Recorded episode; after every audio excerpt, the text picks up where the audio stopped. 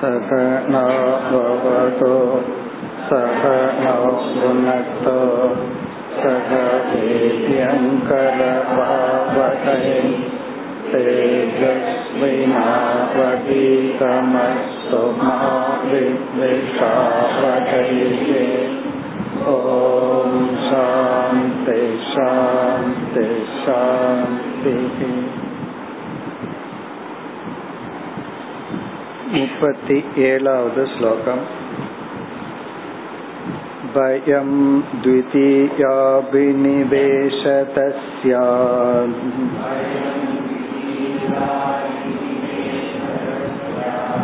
ईशात् अपेतस्य विपर्ययो स्मृतिः।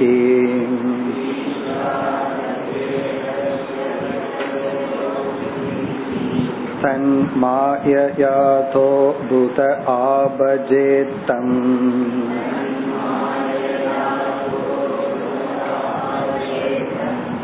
भक्त्या एकया ईशं गुरुदेवदात्मा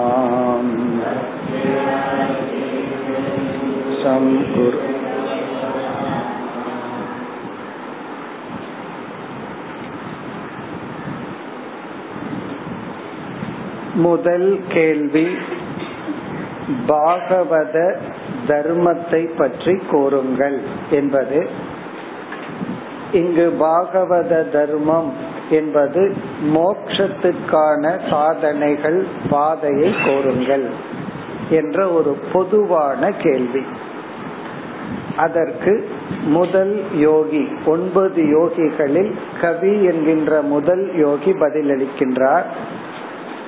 அனைத்து சாதனைகளையும் இரண்டாக பிரித்து செயல் செய்து நம்மை தயார்படுத்துவது ஒரு விதமான சாதனைகளாகவும் ஞானம் அடைவதற்காக விசாரம் செய்து புதிய அறிவை அடைவது இனியொரு விதமான சாதனையாகவும் பிரித்து பதில் கூறிக்கொண்டு வருகின்றார்.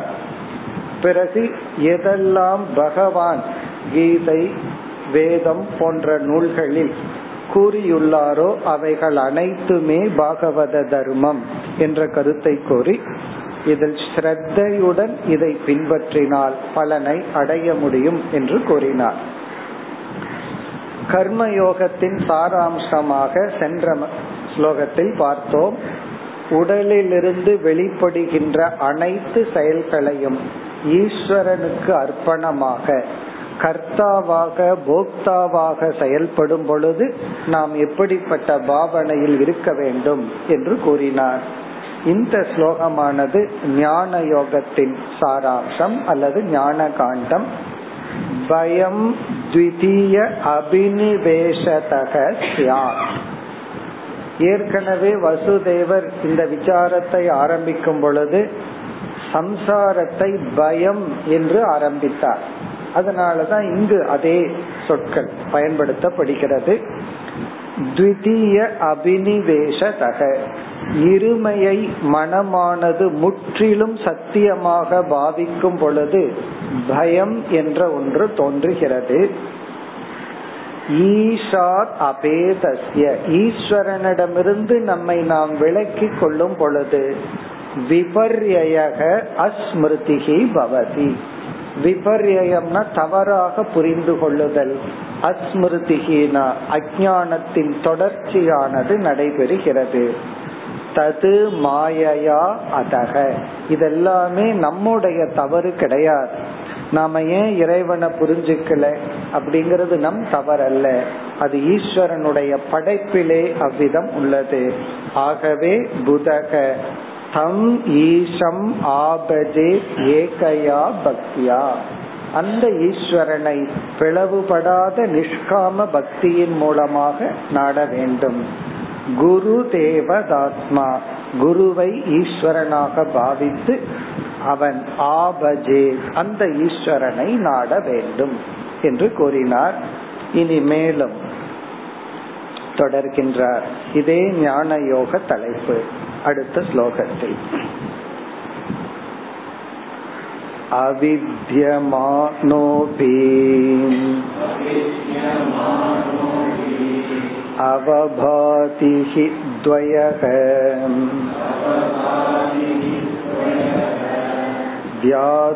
व्यातुर्दियाम् स्वप्नमनोरथौ यथा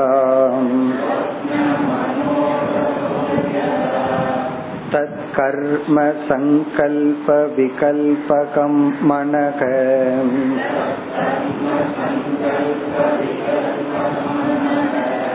बुधो निरुन्ध्यात्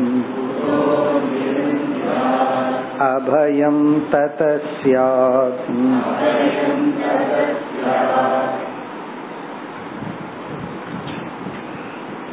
இதுவும் மிக ஒரு அழகான ஸ்லோகம் இங்கு ஞான யோகத்தின் சாராம்சத்தை கூறி பலனையும் இங்கு யோகியானவர் குறிப்பிடுகின்றார். இந்த ஸ்லோகங்கள் எல்லாம் ஞான யோகத்தை மையமாக கொண்டுள்ள ஸ்லோகங்கள். அவித்யமானக அபி அவபாதி துவயக. துவயக என்றால் இருமையான இந்த உலகம். துவயகன இருமை இங்க துவயகங்கிற சொல் ஜெகத்தை குறிக்கின்றது இந்த உலகம். இந்த உலகமானது அவித்யமானக அபி. மித்யா சொரூபமாக இருக்கின்றது. அதை எப்படி சொல்றார்? உண்மையில் இல்லாத பொழுதும். அவித்தியமானகன உண்மையிலே இல்லாத பொழுதும் அவபாதி என்றால் நாம் அனுபவத்திற்கு இருக்கின்றது. நாம் அதை அனுபவிக்கின்றோம். அவித்தியமானக அபி அவபாதி. அவபாதினா நம்முடைய அனுபவத்திற்கு இருக்கின்றது. சத் என்ற புத்தியை கொடுக்கின்றது. டெக்னிக்கலா எப்படி சொல்வார்கள்? இந்த மித்தியா நம்ம எப்படி ஏமாற்றுதுன்னா அது வந்து நமக்குள்ள சத் புத்திய கொடுக்குதான் சத் புத்தினா இருக்கு என்ற எண்ணத்தை கொடுக்கின்ற. உண்மையிலேயே எது இருக்கோ அது சத்புத்திய கொடுத்தா அது நம்ம ஏமாற்றல. எது இல்லையோ அது நமக்கு சத்புத்திய கொடுக்குது. ஆனா பிரம்மன் நமக்கு அசத் புத்திய கொடுக்குது. பிரம்மங்கிற தத்துவம் இல்லைங்கிற எண்ணத்தை கொடுக்குது. இல்லாத ஜெகத் இருக்கிறது அப்படிங்கிற ஒரு நோஷனை அது நமக்கு கொடுக்கிறது. அதான் இது வந்து வேதாந்தத்தினுடைய சாரமா இங்கு சொல்கின்றார். அவித்தியமானக அபி.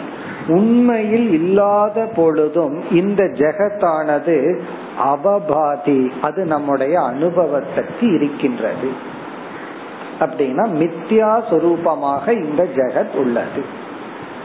இந்த முரண்பாட்டை எந்த மனசு கரெக்டா டைஜஸ்ட் பண்ணிக்குதோ அந்த மனசு தான் பக்குவத்தை அடைஞ்சாச்சுன்னு அர்த்தம். நம்ம ரொம்ப வேதாந்தம் படிச்சு வயசாக அந்த சப்தங்கள் எல்லாம் நமக்கு மறந்து போயிடும். எந்த உபனிஷத்துல எந்த மந்திரத்தை படிச்சோம் எல்லாம் மறந்துடும் கடைசியா நமக்கு ஞாபகம் வச்சுக்க வேண்டியது என்னன்னா இந்த ஒரே ஒரு பாயிண்ட் தான். என்னன்னா இல்லை ஆனா அனுபவத்துக்கு இருக்கிற மாதிரி தெரிகிறது. அதுதான் இந்த உலகம். அது உண்மையிலேயே கிடையாது ஆனா அனுபவத்துக்கு இருக்கிற மாதிரி தெரிகிறது. இப்ப இதற்கு ஒரு எக்ஸாம்பிள் கொடுக்கிறார். ஜாத்துகு தியாத்துகு சொப்ன மனோரதௌ யதா. தியாத்துகு தியா சொப்ன மனோரதௌ யதா. யதான்னா எவ்விதம்? தியாதுகு என்றால் சிந்தித்து கொண்டிருப்பவன் திங்கர். தியானம் செய்பவன் அல்ல இந்த இடத்துல யோசிப்பவன். மனதுல என்ன ஓட்டத்துடன் இருப்பவனுக்கு தியா அவனுடைய மனதின் மூலமாக சொப்பன மனோரதோ யதா. கனவு கண்டு கொண்டிருப்பவன் அந்த உலகமானது இல்லாத போதிலும் அவனுக்கு இருப்பது போல் தெரிகிறது. அது போல. சொப்பனம் அப்படின்னா சொப்பனத்தை போல. இப்ப சொப்பனம்ங்கிறது என்ன? நமக்கு நல்லா தெரியுது. அதுல நமக்கு சந்தேகம் இல்லை. கனவுல என்னென்ன பொருள்களை பார்த்தோமோ அது இல்லை. அது வந்து அந்த இடத்துல கிடையாது.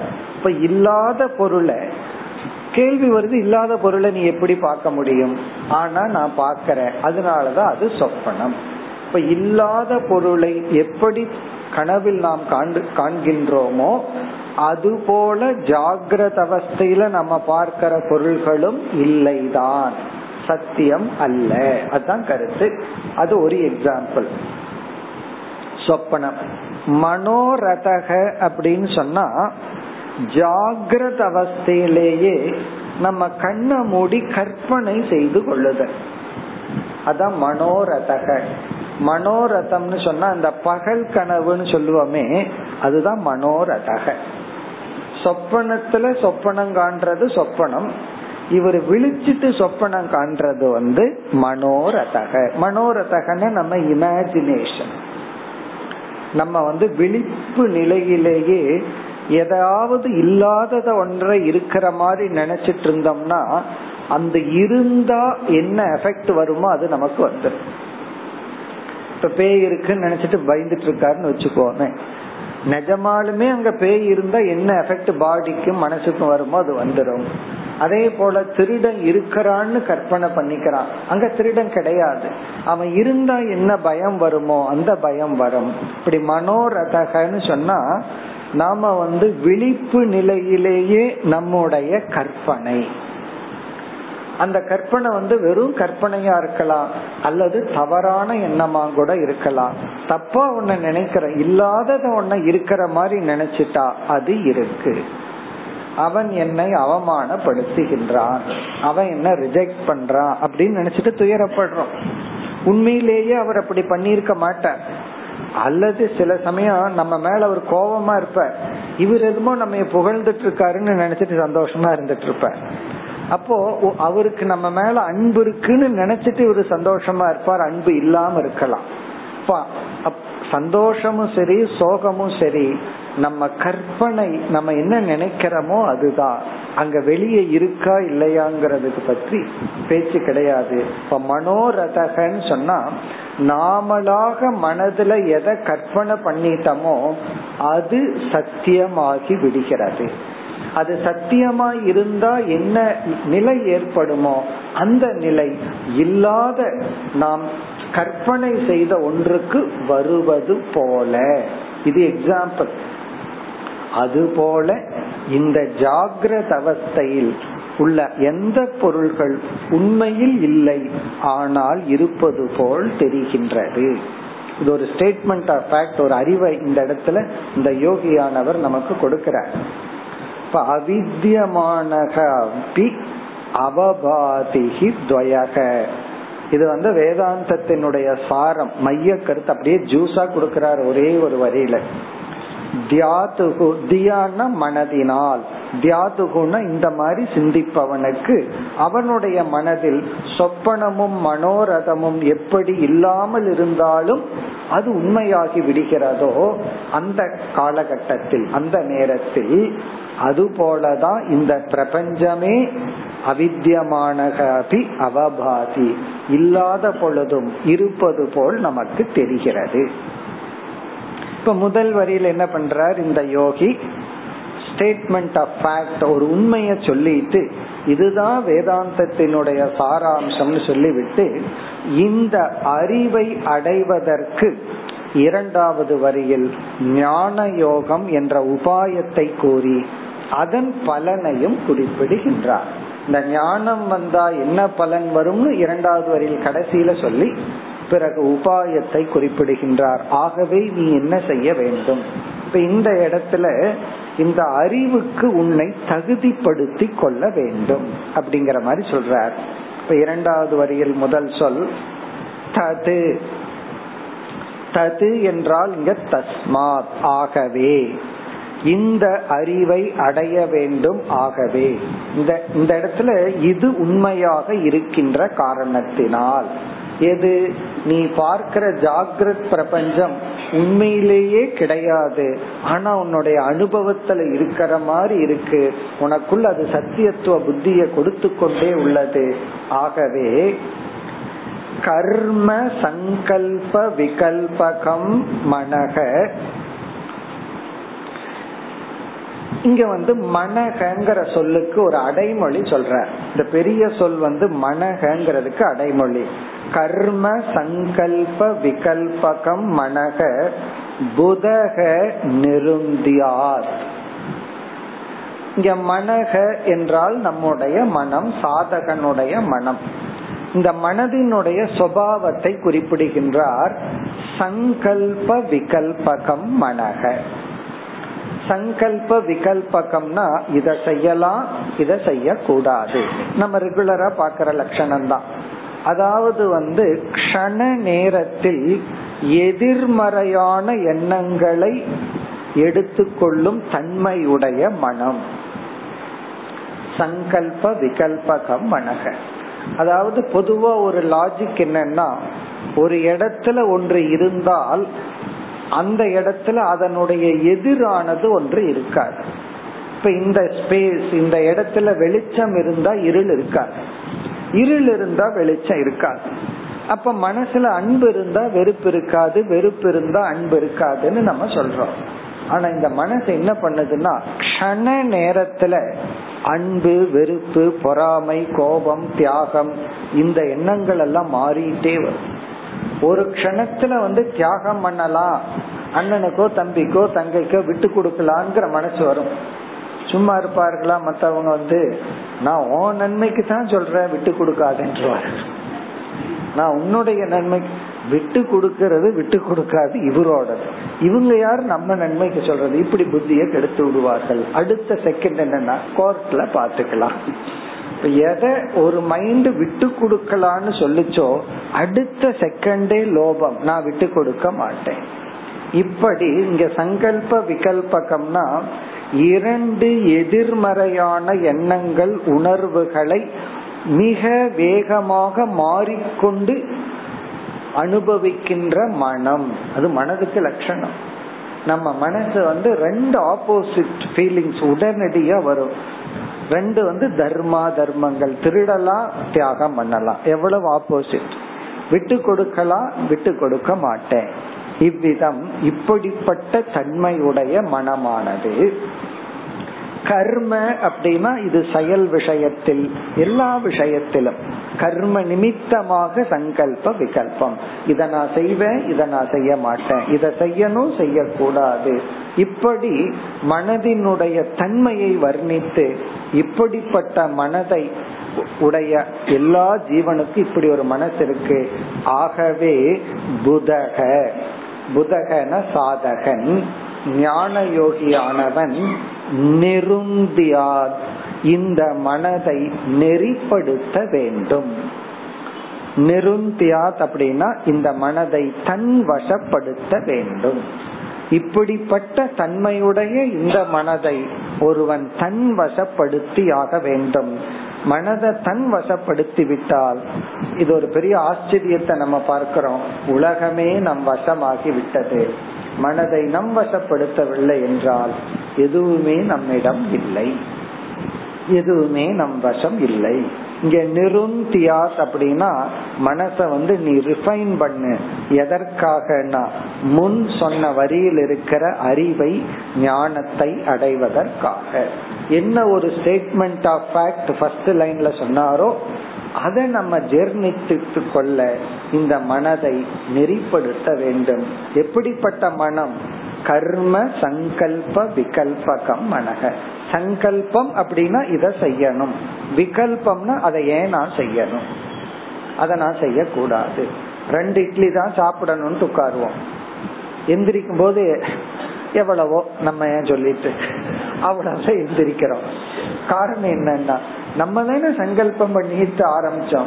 அதை நம்மளே விகல்பம் பண்ணிடுறோம். அதுல இருந்து நம்ம விலகி விடுகின்றோம். இப்படி முரண்படுகின்ற தன்மையுடைய இந்த மனதை நிருந்தியா நீ ஒருவன் ஒரு புதக சாதகன் நெறிப்படுத்த வேண்டும். அப்படி நெறிப்படுத்தினால் முன் சொன்ன அறிவு நமக்கு கிடைத்தால் என்ன பலன்? மிக அழகா பலனை சொல்லி நிறைவு பண்றார். அபயம் தத ததக. இதன் விளைவாக மனதை நம் வசப்படுத்தும் பொழுது அறிவை அடையும் பொழுது அபயம் சியாத் அபயம் என்ற மோக்ஷ பலனை அந்த மனமானது அனுபவிக்கின்றது. அந்த மனம் ஜீவன் முக்தியை அனுபவிக்கின்றது. அபயத்தை அடைகிறது. அந்த மனசுக்கு அபயம் வருதான். அதனாலதான் ஒரு ஒரு ஃபாரின் திங்கர் வந்து சொன்னார் நீ என்னென்னலாம் செய்யறையோ எமோஷன்ஸ் ஆகட்டும் ஆக்டிவிட்டிஸ் ஆகட்டும் அதெல்லாம் ஒன்னா பயத்தின் தூண்டுதலால செஞ்சிருப்ப இல்ல அன்பின் தூண்டுதலால் செய்திருப்பாய். Either by love or fear அப்படின்னு சொல்ற அப்புறம் அப்படி கேட்டகரைஸ் பண்ற உன்னோட ஆக்ஷன் எல்லாமே ஒன்னா பயத்துல பண்ணியிருப்ப இல்ல அன்புல பண்ணியிருப்ப அப்படின்னு சொல்ற இப்ப இங்க வந்து நம்ம எரியாமல் நம்முடைய பேச்சு நடவடிக்கை செயல்கள் எல்லாமே ஒரு பயத்தின் அடிப்படையில தான் நம்ம பண்றோம். பண்ணி கடைசியில் என்ன பண்றோம்னா பயத்தினால நமக்கு ஏதாவது தேவைப்பட்டுமோன்னு எல்லா பொருளை எல்லாம் சேர்த்து வைக்கிறோம். ஆட்களை சேர்த்து வைக்கிறோம். உறவுகளை சேர்த்திக்கிறோம் பணத்தை சேர்த்திக்கிறோம் எல்லாத்தையும் சேர்த்திக்கிறோம் கடைசியில் என்னன்னா அதிலிருந்தே நமக்கு வந்து பயம் அதிகரிக்கிறது. அதாவது அஞ்சு ரூபா இருக்கிறவனுக்கு அஞ்சு ரூபா திருடு போயிருமோன்னு அஞ்சு ரூபா வெயிட் பயம். அதிகம் உள்ளவனுக்கு அந்த அளவுக்கு பயம். அப்ப எந்த பொருளை பயம் நீங்கணும்னு சேர்த்துறமோ அதுவே பயத்தை கொடுக்குது. சோ இப்படிப்பட்ட பயத்தை உடைய இந்த மனதில் அபயம் என்பது பலனாக கிடைக்கும். இப்ப இந்த ஸ்லோகம் வரை மோக்ஷத்துக்கான சாதனையை சுருக்கமாக கூறினார். அதாவது கர்ம மார்க்கம் நம்மை செயல்படுத்தி நம்மை பக்குவப்படுத்துதல் விசாரித்து ஞானத்தை அடைதல்னு சொன்னார். இனி வருகின்ற சில ஸ்லோகங்களில் இதே கருத்தை தான் சற்று விளக்கி மீண்டும் முடிவுரை செய்ய போகின்றார். அதாவது கர்மயோகத்தில் ஆரம்பிச்சார் நம்ம இப்ப பாகவதத்துல இருக்கிறோம்னு மறந்துடக்கூடாது. அதனால அடிக்கடி அதை ஞாபகப்படுத்த போற கர்மயோகம் அல்லது பக்தியில நம்ம ஆரம்பிச்சு படிப்படியாக ஞான யோகத்திற்கு செல்ல வேண்டும். அதுதான் இனி அடுத்த சில ஸ்லோகங்கள். அதாவது எப்படிப்பட்ட பக்தியில ஸ்டார்ட் பண்ணணும்.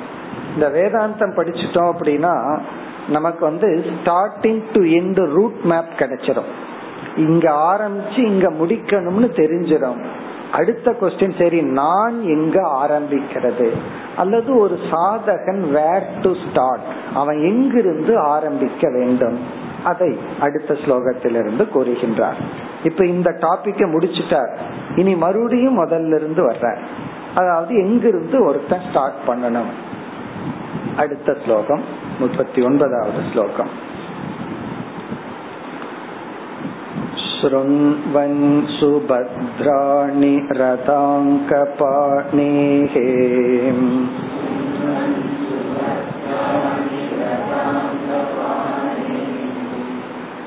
जन्माणि कर्माणि च यानि लोके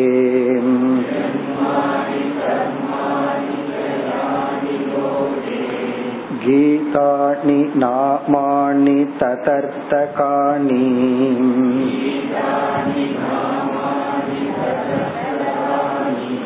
गायन् विलज्जो विचरेत् असङ्गः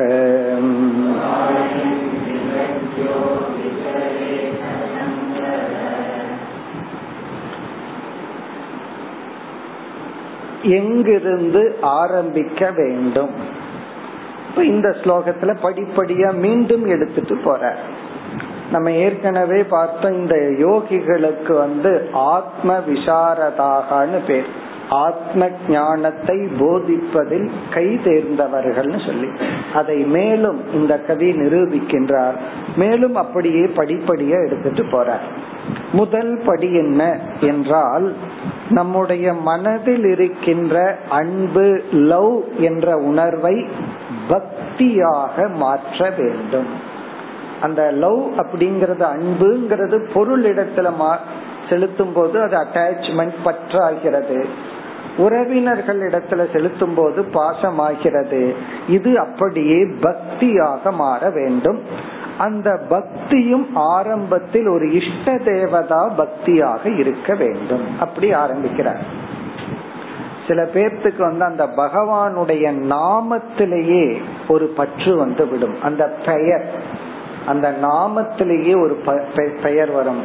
அதனாலதான் ஹரே ராமா ஹரே கிருஷ்ணான்னு சொல்ல மாட்டேன். ஹரே கிருஷ்ணான்னு சொல்லித்தான் அப்ட ராமான்னு சொல்லு. காரணம் எனக்கு ராமர்ங்கிறத விட கிருஷ்ணருங்கிற வார்த்தையில தான் பக்தினா தவறு கிடையாது. எப்படியோ பகவானுடைய பெயர்ல ஒரு அட்டாச்மெண்ட் வரணும்.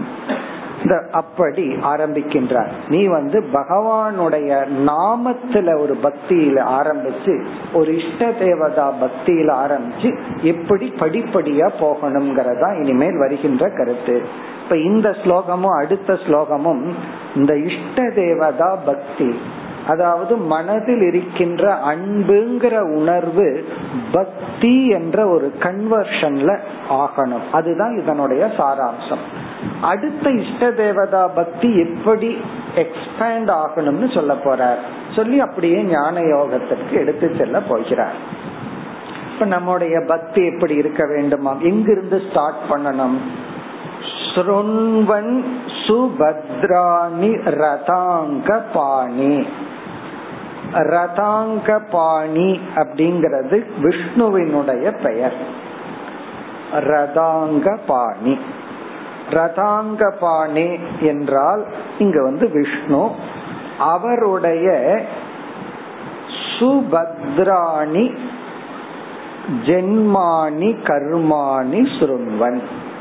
சுபத்ராணி என்றால் மங்களத்தை கொடுக்கின்ற மங்கள ரூபமாக இருக்கின்ற நன்மையை கொடுக்கின்ற பகவானுடைய ஜென்மங்கள் அவதார தத்துவங்கள். கர்மாணி அப்படின்னா அவர் அவதரித்து என்னென்னலாம் செய்தார் என்ற பகவானுடைய கர்மங்களை சுருண்வன். அதை கேட்டு மகிழ வேண்டும். ஃபர்ஸ்ட் வந்து அதை கேட்க ஆரம்பிக்கணும். எடுத்துடனே தத்துவம் எல்லாம் வேண்டாம். பகவானுடைய ஜென்ம பகவானுடைய கர்ம. அவர் என்ன பண்ணினார்? பகவான் இங்கு தோன்றினார். இதை செஞ்சார். ரொம்ப பேர்த்துக்கு அதை கேட்கறதுக்கு தான் பிடிக்கும். பகவான் வரணும் இவருக்கு இத பண்ணணும் அதை கேட்கறதுக்கு பிடிக்கும். அர்ஜுனனுக்கு உபதேசம் பண்ண ஆரம்பிச்சார்னு சொன்னா ஓடி போயிடுவார். அது உபதேசம் பண்ணி முடிட்டு அப்புறம் வர்றேன். இங்க வந்தாரு இத செஞ்சாரு அதை செஞ்சாரு தேர அமுத்தினார் இப்படி எல்லாம் பண்ணினார். இப்படி எல்லாம் கேட்கும் போதுதான் ஒரு உற்சாகம் வருது. பகவான் ஸ்டார்ட் பண்ணிட்டார் பேசுறதுக்கு ஆரம்பிச்சிட்டாருன்னா உற்சாகம் போயிடுது. தவறு இல்லைன்னா இங்க சொல்ற நீ ஃபர்ஸ்ட் என்ன பண்ணுனா ஜென்மானி பகவான் எப்படியெல்லாம் அவதரிக்கின்றார் பகவானுடைய அவதார தத்துவங்கள் கர்மாணி என்றால் பகவான் என்னென்னலாம் செய்தார். நம்ம குழந்தைக்கு இதத்தான் சொல்லணும். நம்ம போய் குழந்தைக்கு கீதா உபதேசத்தை ஆரம்பிச்சா அப்புறம் அந்த வார்த்தையிலேயே குழந்தைகளுக்கு அலர்ஜி வந்துடும். அதனால நம்ம வந்து குழந்தைகளுக்கு எல்லாம் தத்துவத்தை சொல்லக்கூடாது. என்ன அங்க ஆக்ஷன் எல்லாத்துக்கும் அந்த குழந்தைங்க வந்து ஆக்ஷன்ல தான் இருக்கு. பெரியவங்களுக்கே ஆக்ஷன் மூவிஸ் பாக்குறது தான் பிடிக்குது. அப்படி இருக்கும் பொழுது நம்ம போய் குழந்தைகளுக்கு தத்துவம் சொல்லக்கூடாது. அதனால ஆக்ஷன்ல ஆரம்பிக்க சொல்றார். பகவான் இதை செஞ்சார். சங்கு சக்கரத்தை இது பண்ணினார் அது பண்ணினார் என்று பகவானுடைய செயல்கள் பராக்கிரமங்கள் அவருடைய பிறப்பு பிறகு கீதானி நாமானி ததர்த்த காணி காயன். ததர்த்தகானின பகவானை ஞாபகப்படுத்துகின்ற நாமானி கீதானி பகவானுடைய நாமங்களை ஓதி ஓது அதாவது சாண்டிங் பண்ணி அதை நம்ம வந்து உச்சரித்து சப்தமாக உச்சரித்து கீதானின பகவானை பற்றிய பாடல்கள். அதாவது வந்து ஃபர்ஸ்ட் வந்து ஃபர்ஸ்ட் ஸ்டேஜ் என்னன்னா இவர் ரொம்ப தூரம் போவார் கோயிலுக்கு. ரொம்ப தூரம் போய் கோயில்ல எவ்வளவு நேரம் இருப்பாருன்னா மீறினா மூணு நிமிஷம் தான் அப்புறம் ஒடியாந்துருவார். கர்ப்ப கிரகத்துல மூணு செகண்ட் தான். சில பெரிய கோயில்ல அதுக்கு நேரம் கிடைக்காம போலாம். பட் அங்க இருக்கிறது மூணு நிமிஷம். நாலு நிமிஷம் அவ்வளவுதான். பனிரெண்டு ஜோதிர்லிங்கம் பாக்குறேன்னு ஒரு டூர் போவாங்க. அவங்க அந்த ஜோதிர்லிங்க ஸ்தலத்துல கோயில்ல எவ்வளவு நேரம் இருந்தாங்கன்னா அஞ்சு நிமிஷமோ பத்து நிமிஷமா இருக்கும். ஆனா மீதி எல்லாம் என்னன்னா அப்படியே சுத்திட்டு வர்றது. அப்ப அது வந்து ஃபர்ஸ்ட் ஸ்டேஜ் ஃபர்ஸ்ட் ஸ்டேஜ்ல பகவான நிமித்தமா வைத்து கொண்டு நம்ம வந்து இந்த உலகத்தை பாக்குறோம் நம்ம எரியாம ஒரு பரீட்சை நடக்குது. நம்ம வந்து ஒரு பார்ட் டைம் பகவான நினைச்சாலும் தப்பு கிடையாது. அப்படி அது ஃபர்ஸ்ட் ஸ்டேஜ் செகண்ட் ஸ்டேஜ் என்னன்னா அந்த பகவானை பற்றிய பஜனை. சில பேர்த்துக்கு அந்த கேக்குறதுல பிரியம் இருக்கும் பஜனை பாடுறதுல உட்கார்றதுல பிரியம் இருக்கும். ஆனா அர்த்தத்துக்குள்ள போகவே மாட்டார்கள். அர்த்தம் தெரிஞ்சுக்க ஆசையும் இருக்காது அதுதான் இங்க கீதாணி.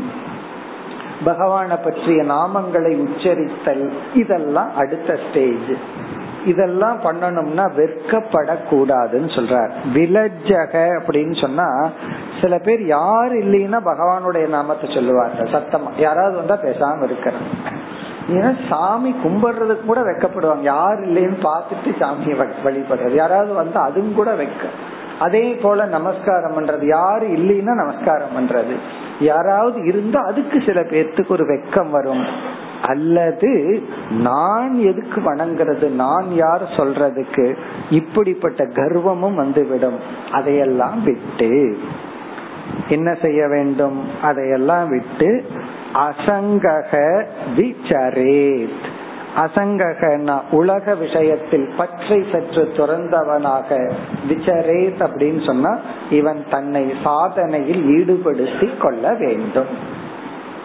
ஃபர்ஸ்ட் ஸ்டேஜ் என்னன்னா பகவான்கிற நிமித்தமா நீ என்ன வேணாலும் பண்ணு பகவானுக்கு ஆஃபர் பண்ணி நீ ஆடு சாப்பிடுறையோ கோழிய சாப்பிடுறையோ என்னமோ பண்ணு. ஆனா பகவானுடைய சிந்தனை உள்ள வந்தார். பகவானை பற்றி கேட்கறதுக்கு பகவான் செயல்களை கேட்பதில் ஒரு மகிழ்ச்சி நாமத்தை சொல்வதில் மகிழ்ச்சி இந்த ஸ்டேஜ்ல நீ ஆரம்பிக்க வேண்டும்.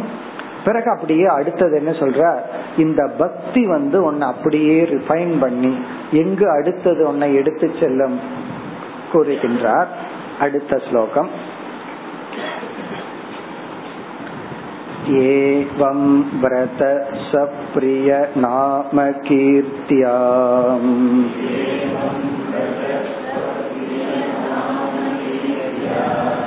जातानुरागो धृतचित्त उच्चैः।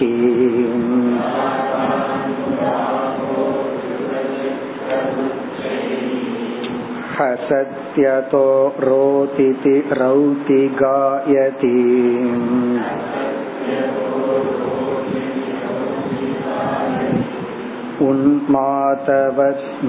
பத்தியதி லோகபாஹ்யக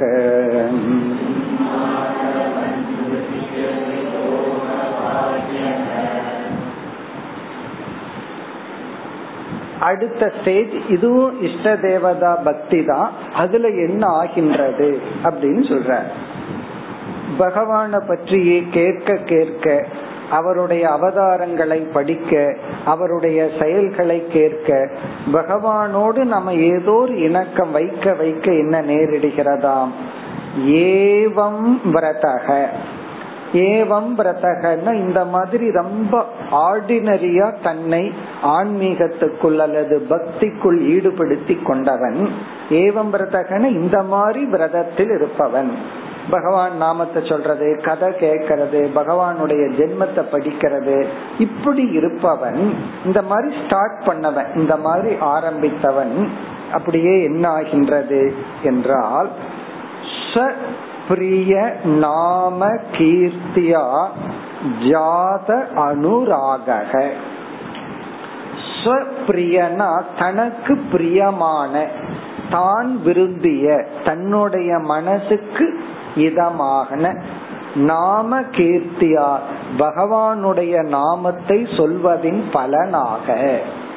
இங்க நாம கீர்த்தியாங்கிறது கேத்து பகவானுடைய நாமத்தை சொல்ல சொல்ல அதன் விளைவாக அது எப்படிப்பட்ட நாமம்?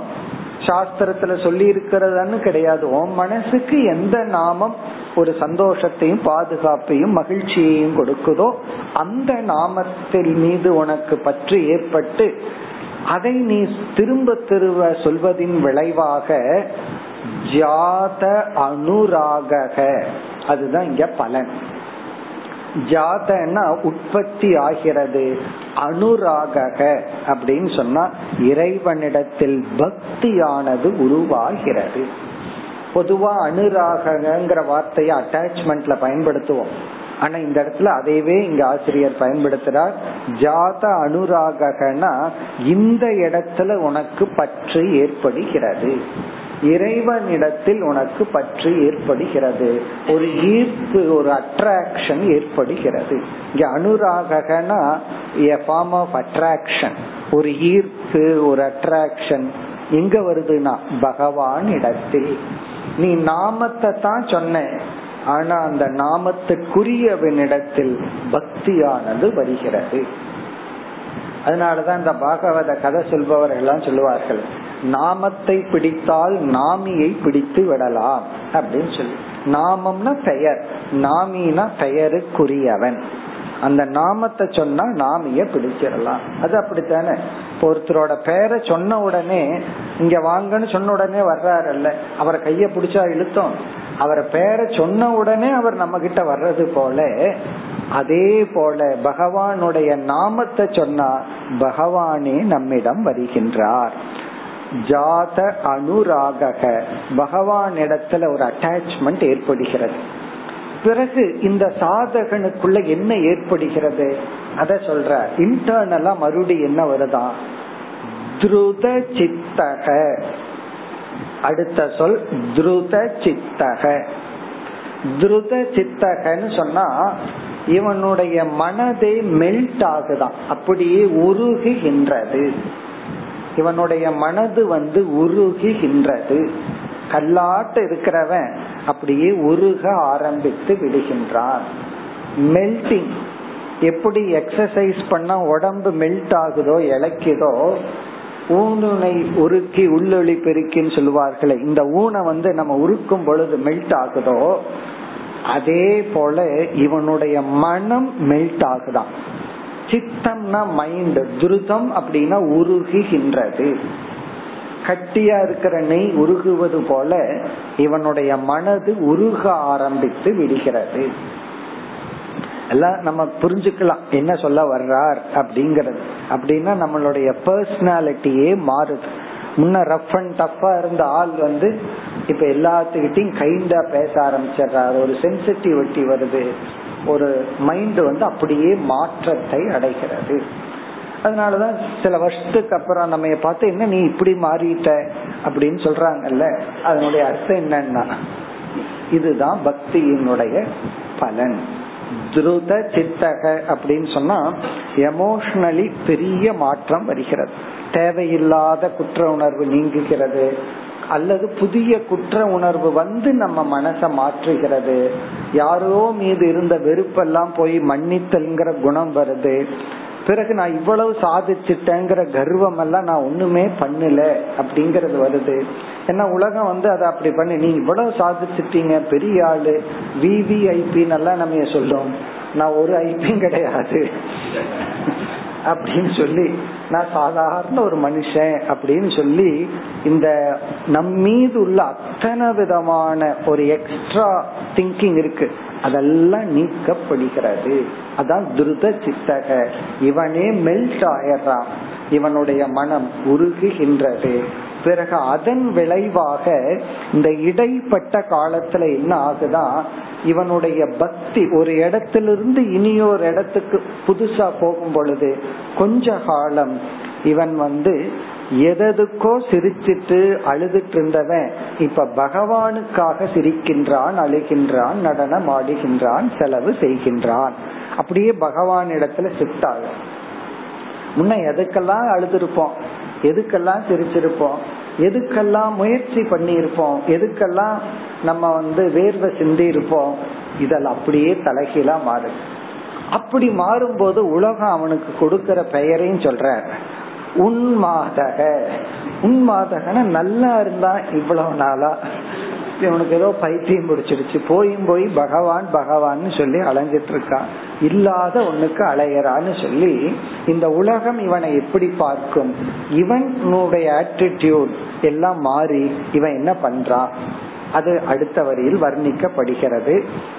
ஹசதி அத ரோதிதி ரௌதி காயதி ஹசத்தினா சிரிக்கின்றான் ஒரு சிரிப்பு இவனுக்கு வருது. பகவான நினைச்சு பகவான நினைச்சு அந்த பக்தியில ஒரு மகிழ்ச்சி. இங்க ஹசத்தினா மகிழ்ச்சி. ரோதிதி அப்படின்னு சொன்னா அப்படியே உச்சய அதாவது கத்தரானா. சில பேர்த்துக்கு சந்தோஷம் வந்துட்டா கிரவுண்ட்ல போய் நின்று கத்தலான்னு தோணுதுன்னு சொல்லுவார்கள் ஏதாவது ஒண்ணு கிடைக்காது கிடைச்சிருச்சுன்னு சொன்னா கத்தணும்னு தோணும். அதனாலதான் இந்த பசங்க எல்லாம் ஆவோன்னு கத்திட்டு இருக்கிறது அப்படி கத்துகின்றான் ரௌதினா அழுகின்றான். கண்ணில் வந்து தண்ணீர் வருகின்றது. பிறகு காயத்தினா பகவானுடைய நாமங்களை பாடுகின்றான். இந்த வேதாந்தம் படிச்சுட்டு அழுக கூடாதுன்னு நினைக்கிறதெல்லாம் தப்பு. அதெல்லாம் கடைசி காலத்துல அதெல்லாம் ஞான நிஷ்டை வரும்போது பேலன்ஸ்டா இருப்பான் ஆனா அந்த பாதையில் போகும் பொழுது திடீர்னு நமக்கு அழுக வரும். ஏன் அழுகிறோம்னு தெரியாது. திடீர்னு கத்துலான்னு தோணும். திடீர்னு நம்ம சிரிப்போம். இதெல்லாம் யாரும் பார்க்காம இருக்கிற வரைக்கும் சேஃப் இதெல்லாம் யாரும் பார்க்க கூடாது அப்படி பார்த்து விட்டால் உலகம் அவர்களுக்கு கொடுக்கின்ற பெயர் உன்மாதவத் உன்மாதகனா இவன் ஒரு பைத்தியம். இவன் வந்து மனசு வந்து இவனுக்கு நார்மலா இல்ல. உன்மாதவத் நிருத்தியதி நிருத்தியதினா நடனம் ஆடுகின்றான். இங்க நடனம்னா ப்ரொஃபஷனல் டான்ஸ் அர்த்தம் கிடையாது. அவன் ஆடுறான் அவன் பாட்டுக்கு அவன் இருக்கிறான் அப்படின்னு அர்த்தம். உன்மாதவத் உன்மாதவத் அப்படின்னு சொன்னா பைத்தியத்தை போல. அதாவது மனதுல ஒரு பெரிய மாற்றம் ஏற்படுகிறது. ஃபர்ஸ்ட் வந்து பக்தி வருது பக்தி இவனுடைய மனதை உருக்குகின்றது. பிறகு இவனுக்குள் வர்ற உணர்வுகள் எல்லாம் இந்த மாதிரி வெளிப்படுகிறது. முன்னை இவரை சிரிக்க வைக்கணும்னா ரொம்ப கஷ்டப்படணும். இல்ல காசை கொடுக்கணும். காசை பார்த்தா வாய் சிரிக்கும். இப்பெல்லாம் அப்படி இல்லை. ஒரு இவனுக்கு ஒரு சிரிப்பு வரணும் அப்படின்னு சொன்னா ஏதோ ஒரு காஞ்ச வில்வ தலையை கொடுத்தா ஒரு சந்தோஷம் வந்துடும் காரணம் அது இந்த சிவன் கோயில். அல்லது இந்த விஷ்ணு கோயில் இருந்து வந்ததுன்னு சொன்னா ஒரு சந்தோஷம். முன்ன வந்து அதை ஒரு டஸ்டா பார்த்தவன் இப்ப அது சோர்ஸ் ஆஃப் ஹாப்பினஸா பார்க்கிறான். அப்படி இந்த உடல் ரீதியா என்னென்ன மாற்றங்கள் வரும்? பிறகு மிக அழகான ஒரு வார்த்தைய போடுறார். கடைசி சொல் இவன் இப்பொழுது எந்த நிலையை அடைந்து விட்டான்? லோக பாஹ்யக. மிக அருமையான கடைசி சொல். இப்ப இந்த சாதகன் லோக பாக்கியகன்னு சொன்னா இவன் உலகத்திலிருந்து வெளியே வந்து விட்டான். அதான் இதனுடைய டிரான்ஸ்லேஷன் பாக்கியகன வெளியே. லோகக அப்படின்னா உலகத்திலிருந்து இவன் வெளிவந்து விட்டான். அப்படின்னா இவனுடைய அர்த்தம் என்னன்னா இவனை வந்து இந்த உலகம் இந்த ஒதுக்கி வைக்கிறதுன்னு சொல்றமே அதுதான் இவனை வந்து இந்த உலகம் ஒதுக்கி வைத்து விட்டது. இவன் வந்து ஆகாது நமக்கு. நம்மோட சேர்த்திக்க கூடாது. சேர்த்துனா நமக்கு இதெல்லாம் வந்துருமோ அப்படின்னு பயம். அப்படி லோக பாஷ்யகன்னு சொன்னா அந்த குழந்தைங்க விளையாடும் பொழுது ஒருத்தருக்கு ஒருத்தர் ரகலை பண்ணிட்டா நான் உன்னை ஒதுக்கி வைக்கிறேன்னு ஒதுக்கி வச்சிருவாங்கல்ல. என்னோட விளையாட்டுக்கு சேர்த்திக்க மாட்டேன்னு சொல்றாங்கல்ல. அப்படி இவனை இந்த உலகம் சேர்த்தி கொள்ளாது. அப்படின்னு அர்த்தம். இந்த உலகம் வந்து நாங்க விளையாடுற விளையாட்டுல நீ லாய்க்கு இல்ல அப்படின்னு சொல்லி லோக பாஷ்யகன்னு சொன்னா நீ இங்க இருக்காத எங்காவது ஓடிப்போ. அல்லது ஒன்ன விட்டு நாங்க ஓடி போயிடுறோம் அப்படின்னு சொல்லி இவனை அனுப்பி விடும் அதனாலதான் இந்த மாதிரி ஆளுக்கு இருக்கிற இடத்துக்கு பேரெல்லாம் ஆசிரமம்னு வச்சிடுறது. வீடுன்னு வைக்கிறது கிடையாது. அப்ப ஆசிரமத்துல யார் இருக்கான்னா? லோக பாஷ்யக ஆசிரமத்தில் இருக்கிற ஆளுகள்ல லோக பாக்கியக இல்லறத்தில் இருக்கிறவங்க ஏதாவது ரிஷிகேஷ்ல போய் ஆசிரமத்துல பத்து நாள் கேம்ப்ல இருந்தா அந்த பத்து நாள் அவர்கள் லோக பாக்கியக பத்து நாள் அவர்கள் ஊரை விட்டு போயாச்சு. நீ வந்து லாய்க்கு இல்ல என்னோட நீ வந்து சேராத. நான் உன்னோட சேரல. என்ன அழகான வார்த்தை. லோக பாக்கியகனா இந்த உலகம் உன்னை நீக்கிவிடும். சில பேர் வந்து ஒரு சாதகர் அப்படித்தான். ரொம்ப சீரியஸா வேதாந்திக் பர்சியூட்லயே இருந்தார். அதாவது அவரே முடிவு பண்ணினதுதான். எனக்கு வந்து தேவையில்லாத மேரேஜ் ஃபங்க்ஷன் வேண்டாம் இது வேண்டாம்னு அவரே முடிவு பண்ணி தனிமையை எடுத்துக்கொண்டு நல்ல சாதனை பண்ணிட்டு இருந்தார். பிறகு அவரிடம் இருந்து வந்த கம்ப்ளைண்ட் என்ன? என்ன கம்ப்ளைண்ட்னா என்ன யாருமே கண்டுக்கிறது இல்ல என்ன யாருமே ரெஸ்பெக்ட் பண்றது இல்ல என்கிட்ட யாருமே எந்த விஷயத்தையும் சொல்றது இல்ல என்ன அப்படியே ஒதுக்கிட்டாங்க அப்படி இவர் மறந்துட்டார். இவருக்கு சாஸ்திரம் படிக்கணும் கோயிலுக்கு போகணும் தனிமை வேணும்னு இவர் இந்த உலகத்தை ஒதுக்குனதை இவர் மறந்துட்டார். இந்த உலகம் இவரை ஒதுக்குனதுதான் மைண்ட்ல வந்து ஒரு கம்ப்ளைண்டா வந்தது. இதையெல்லாம் நம்ம பண்ணணும்னா நம்ம இந்த உலகத்தை ரிஜெக்ட் பண்ணணும்ல நான் இதுக்கு வந்த ஃபங்க்ஷனுக்கு வரல அது வரல எனக்கு இது வேண்டாம் அது வேண்டாம்னு சொல்லி நாம உலகத்தை ஒதுக்கிட்டு நம்ம ஒரு தனிமையை எடுத்துக்கொண்டு சிந்திச்சுட்டும் படிச்சுட்டு வாழ்ந்துட்டு இருக்கோம் அப்ப அவங்க எவ்வளவு தூரம் ஹர்ட் ஆயிருக்காங்கிறது நம்ம மனசு தெரியல. ஆனா அவங்க நம்ம ரிஜெக்ட் பண்ணும்போது தான் தெரிஞ்சது. பிறகு அவரிடம் நான் சொல்ல வேண்டியது இருந்தது முதல்ல நீ தான் எல்லாத்தையும் ரிஜெக்ட் பண்ணிருக்க அவங்க வந்து எவ்வளவோ எதிர்பார்த்தாங்க. மீண்டும் வரணும் வரணும்னு. அது உனக்கு தெரியவில்லை. அவர்கள் ரிஜெக்ட் பண்றதுதான் தெரிகிறது. அப்ப இந்த வார்த்தை வந்து நமக்கு என்ன? ஒரு ஆறுதலை கொடுக்கும்னா நீ என்ன ரிஜெக்ட் பண்ணினா நான் ரைட் பாத்துல இருக்கிறேன்னு அர்த்தம். நீ என்ன உன்ன உள்ளவா உள்ளவான்னு கூட்டுட்டு இருந்த அப்படின்னா நான் ராங் பாத்துல இருக்கிறேன்னு அர்த்தம். அப்ப இந்த உலகம் நம்ம ரிஜெக்ட் பண்றது வந்து நம்ம ஒதுக்குறது வந்து நம்மளுடைய குவாலிபிகேஷன் நம்முடைய டிஸ்குவாலிபிகேஷன் அல்ல. ஏதோ நான் தப்பு பண்ணிட்டேன் நான் எதுக்கு ஆகாதவன்? அப்படி அல்ல. நான் வந்து உலகம் என்னை விளக்குவது பகவானுடைய அருகில நான் போறேன். அல்லது ஆன்மீகத்துல ஏதோ முன்னேறி போறேன். அப்படின்னு அர்த்தம். இப்ப லோக பாக்கியகன்னா ஹீஸ் அவுட் ஆஃப் த வேர்ல்டுன்னு அர்த்தம். உலகத்திலிருந்து அவன் விலகி விட்டான். இங்க உலகம்னு சொன்னா ஸ்தூலமான உலகம் அல்ல எமோஷனல் வேர்ல்டு எமோஷனல் உலகம்னு நம்ம புரிஞ்சுக்கணும். அவன் உலகத்தை விட்டு விலகி விட்டான்னா வேற எங்காவது போயிட்டான்னு அர்த்தம் கிடையாது. இதே உலகத்துலதான் வாழ்ந்துட்டு இருக்கான் இதே அரிசி பருப்பு தான் சாப்பிட்டு இருக்கான் ஆனால் இந்த உலகம்னு ஒரு கம்யூனிட்டி இருக்கு. இல்லறம்னு ஒரு தர்மத்துல இந்த உலகம் வாழ்ந்துட்டு இருக்கு அதிலிருந்து இவன் விலகி விட்டான்.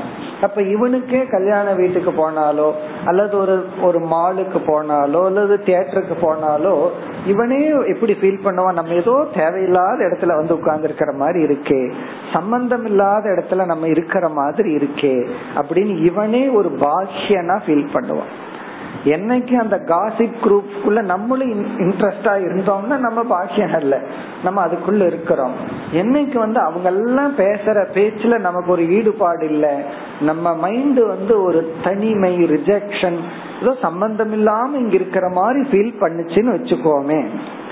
இந்த வார்த்தையை ஞாபகம் வச்சுக்கணும். இப்படித்தான் இருக்கும் இப்படி இருக்க வேண்டும். இப்படி ஆகின்றான். அப்படியே ஸ்டெப் பை ஸ்டெப்பா சொல்ற.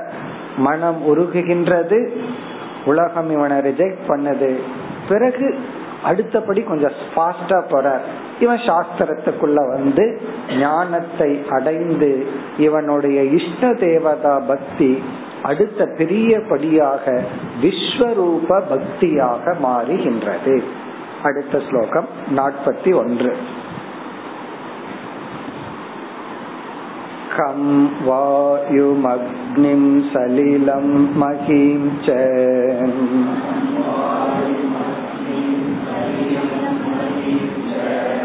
ज्योतिंषि सत्त्वाणि दिशो द्रुमातीम्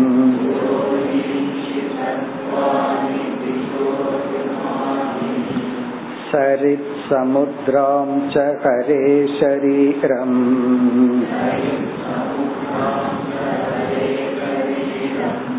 यत्किञ्च भूतं प्रणमेत् अनन्यः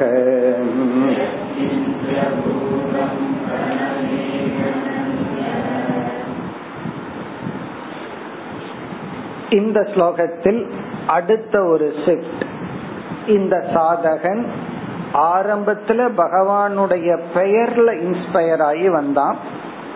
பிறகு வந்து அப்படியே பக்தியானது அனுராகம் தோன்றியது. அந்த பக்தியின் விளைவாக அடுத்த ஸ்டேஜில் உள்ள மனதுல ஒரு பெரிய மாற்றம் உள்ளம் உருகியது. அதற்கு பிறகு இவனுடைய source of happiness and sorrow மாறி விடுகிறது. பகவத் சம்பந்தமா தான் இன்ப துன்பங்கள் எல்லாம் வருது. அதாவது வந்து அவன் போயிட்டான் இவன் போயிட்டான்னு அழுதுட்டு இருந்தவர். தியாகராஜர் வந்து அந்த சிலை போயிடுதுன்னு அழுக ஆரம்பிச்சிட்டார். அப்ப என்ன ஆயிருக்குன்னா அந்த இடத்துல தத்துவம் பேசக்கூடாது. அவருடைய வளர்ச்சியினுடைய ஒரு படி கடைசியில் அவர் வந்து ராமனை புரிஞ்சுட்டு நிர்குண பக்திக்கு வந்தார். இப்ப அந்த சிலைக்காக அழுகிறது பகவான் என்ன விட்டு போயிட்டார்னு அழுகிறது பகவான் ரிஜெக்ட் பண்ணிட்டாரோன்னு அழுகிறது. முதல்ல உலகம் ரிஜெக்ட் பண்ணதுன்னு அழுதுட்டு இருந்தவர் இப்ப பகவான் இடத்துல போனார். பிறகு உலகத்திலிருந்து இவன் வெளி தள்ளப்படுகின்றான். உலகத்தோடு இவன் ஒட்டி கொள்வதில்லை விலகி விட்டான். உலகம் இவனை ரிஜெக்ட் பண்ணிடுது. அதாவது லௌகிக உலகம். காமிய உலகத்திலிருந்து இவன் வெளிவந்து விடுகின்றான். பிறகு ஞானத்தை அடைகின்றான். அடுத்த ஸ்டெப் ரொம்ப ஹையர் ஸ்டெப் போயிட்டார். அப்படியே கொஞ்சம் கொஞ்சமா அறிவை அடைந்து யார் ஈஸ்வரன்? அந்த ஈஸ்வரன் இந்த ஜெகத்துக்கு நிமித்த குறிப்பா உபாதான காரணம் இப்படியெல்லாம் புரிந்து கொண்டு பிறகு இந்த ஸ்டேஜில் ஜெகத்தையே அனைத்தையும் ஈஸ்வரனாக பார்க்கின்றான். எந்த உலகம் இது நமக்கு ஆகாது வேண்டாம் அப்படின்னு விலகி வந்தானோ இப்ப அதே உலகத்தை ஈஸ்வரனாக பார்க்கின்றான். இப்ப மீண்டும் இவன் உலகத்துக்குள்ள போயிட்டான். வெளியே வந்துட்டு உள்ள போகும்போது வேற விதம். வெளியே வரும்போது இந்த உலகம் போகத்துக்குரியது துயரத்துக்குரியது நல்லா நினைச்சிட்டு வெளியே வந்தான். பிறகு மீண்டும் இந்த உலகத்தை அவன் பார்க்கிறான். அப்படி பார்க்கும் பொழுது ஈஸ்வரனாக பார்க்கின்றான். அதாவது அனைத்தையும் பகவானாகவே இவன் பார்க்கின்றான் வழிபடுகின்றான். இப்ப இவனுடைய இஷ்ட தேவதா பக்தி விஸ்வரூப பக்தியாக மாறுகின்றது. அதுதான் இந்த ஸ்லோகத்தின் சாராம்சம். அதாவது இந்த உலகமே பகவான். இந்த உலகம்ங்கிறது பஞ்சபூதத்தில் ஆனது. ஒவ்வொரு பூதத்தையும் இவன் இறைவனாக பார்க்கின்றான். அதுதான் இனி வரிசையா சொல்லப்படுகிறது. ஹம் என்றால் ஆகாசம். இதெல்லாம் பகவானுடைய சரீரம். அதுதான் இந்த ஸ்லோகத்தின் சாராம்சம். இறைவனையாகவே பார்க்கின்றான். இறைவன் உடலாகவே பார்க்கின்றான். எதையெல்லாம்? ஹம் ஆகாசம் வாயும் வாயு தத்துவம் அக்னி நெருப்பு சலிலம் நீர் மஹீம் பிருத்திவி பூமி ச. இந்த அஞ்சும் மேலும் அனைத்தும். இந்த அஞ்ச சொன்னாவே போதும். ஏன்னா மீதி எல்லாமே இதனுடைய காம்பினேஷன் தான். இருந்தாலும் சிலதெல்லாம் சொல்ற அதாவது பஞ்சபூதத்தையே ஈஸ்வரனா ஈஸ்வரனின் உடலாக இவன் பார்க்க ஆரம்பித்து விடுகின்றான். அதாவது எந்த உலகத்தை இவன் ரிஜெக்ட் பண்ணானோ அந்த உலகத்தை இவன் இப்ப எப்படி பார்க்கிறான்? இறைவனாக பார்க்கின்றான். பிறகு அடுத்தது ஜோதிம்ஷி சத்துவாணி திசக துருமாதி. இதெல்லாம் சும்மா ஆட் பண்ற. இந்த அஞ்சு போதத்தை சொன்னாவே போதும். இருந்தாலும் ஜோதிம்ஷினா அனைத்து ஜோதிகளும் சூரியன் சந்திரன் நட்சத்திரங்கள் போன்ற ஒளியை கொடுக்கின்ற அனைத்தும் ஜோதிம்ஷி சத்வானின உயிரினங்கள். உடலுடன் கூடிய அனைத்து உயிரினங்கள். திசகன டைரக்ஷன் அனைத்து திக்குகள். எல்லா டைரக்ஷன் துருமாதீன். துருமகன்னு சொன்ன மரம். துருமாதீனா மரம் செடி கொடி புல் போன்ற அனைத்தும். எல்லாமே எல்லாம்னா முடிஞ்சது. இந்த ஸ்லோகத்தை நிரப்புறதுக்காக அந்த கவி சொல்லிட்டு இருக்க துருமாதீன் மரம் செடி கொடி முதலிய அனைத்தும். பிறகு என்ன அப்படின்னா சரி நதிகள் சமுத்திரான் கடல்கள் ஹரேகே சரீரம் இதெல்லாம் ஹரியினுடைய உடல். சமுத்திரங்கள்னா எல்லா விதமான கடல்கள் நதிகள் இதெல்லாம் என்னன்னா ஹரேகே சரீரம் ஹரியினுடைய உடலாக பார்க்கின்றான். அது மட்டுமல்ல பூதம் பிரணமே அனன்யக. அனன்யகனா பகவானிடமிருந்து வேறுபடாமல் பூதம் பிரணமேத் அனைத்து தத்துவங்களையும் வணங்குகின்றான். பிரணமேத் அப்படின்னு சொன்னா வணங்குகின்றான். அதுதான் இங்க அழகான சொல். பிரணமே இவன் எல்லா ஜீவராசிகளையும் மனதார வணங்குகின்றான். காரணம் என்ன? எல்லாமே ஈஸ்வரன். இவனை ஞானின்னு நினைச்சிட்டு உலகம் வழங்கலாம் ஆனா இவன் எப்படி நினைக்கிறான். இவனை வணங்குபவர்களை இவன் ஈஸ்வரனாகவே பார்க்கின்றான். இப்ப இவன் வந்து அனைத்தையும் எத்கிஞ்சன விதிவிலக்கு இல்லாமல் எல்லா ஜீவராசிகளையும் ஈஸ்வரனாகவே இவன் பார்க்கின்றான். இப்ப எப்படி ஸ்டார்ட் பண்ணி எந்த நிலைக்கு வந்துள்ளான்? இதற்கடுத்தது ஒரு நிலை இருக்கு. அதை அடுத்த ஸ்லோகத்தில் கூறுகின்றார். அடுத்த வகுப்பில் பார்ப்போம். पूर्णमद पूर्णमिदं पूर्णात् पूर्णमुदच्छते पूर्णस्य पूर्णमादाय पूर्णमेवावशिष्यते